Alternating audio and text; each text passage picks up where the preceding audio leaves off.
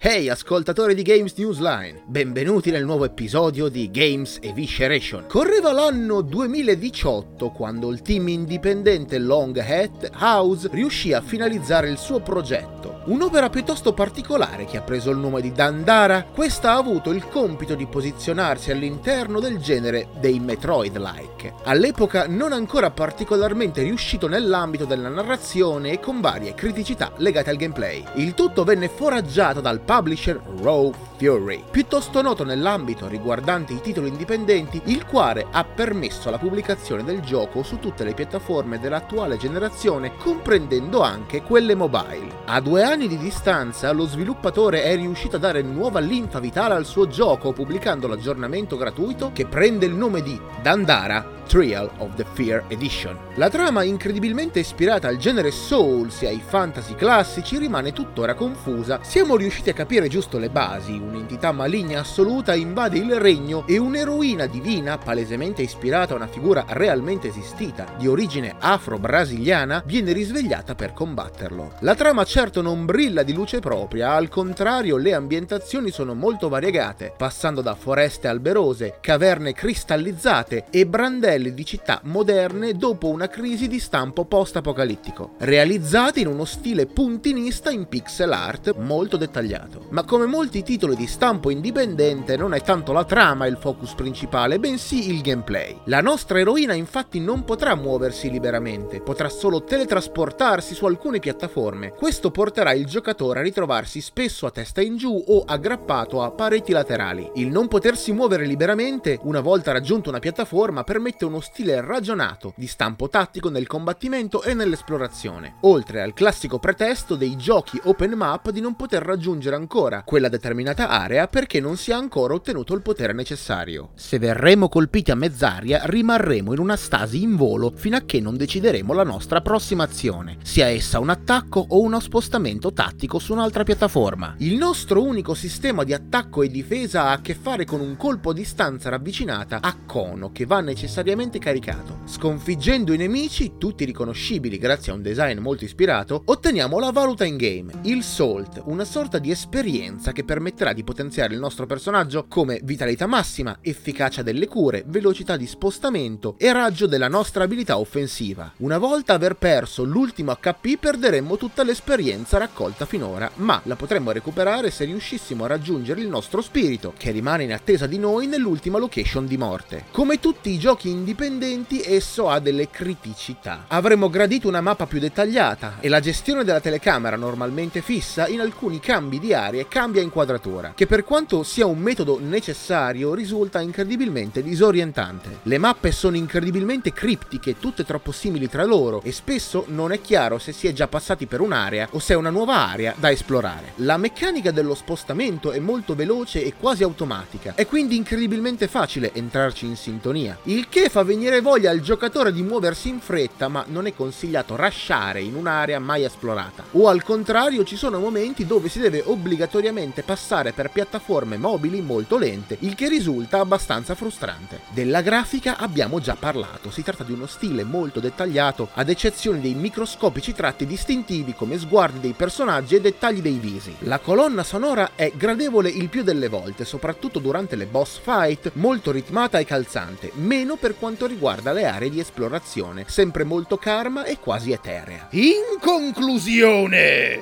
la nuova espansione o la special edition di Dandara migliora nettamente il capitolo originale con delle accortezze necessarie, ma il titolo è ben lontano da essere senza difetti. Il nostro voto è un 7,5.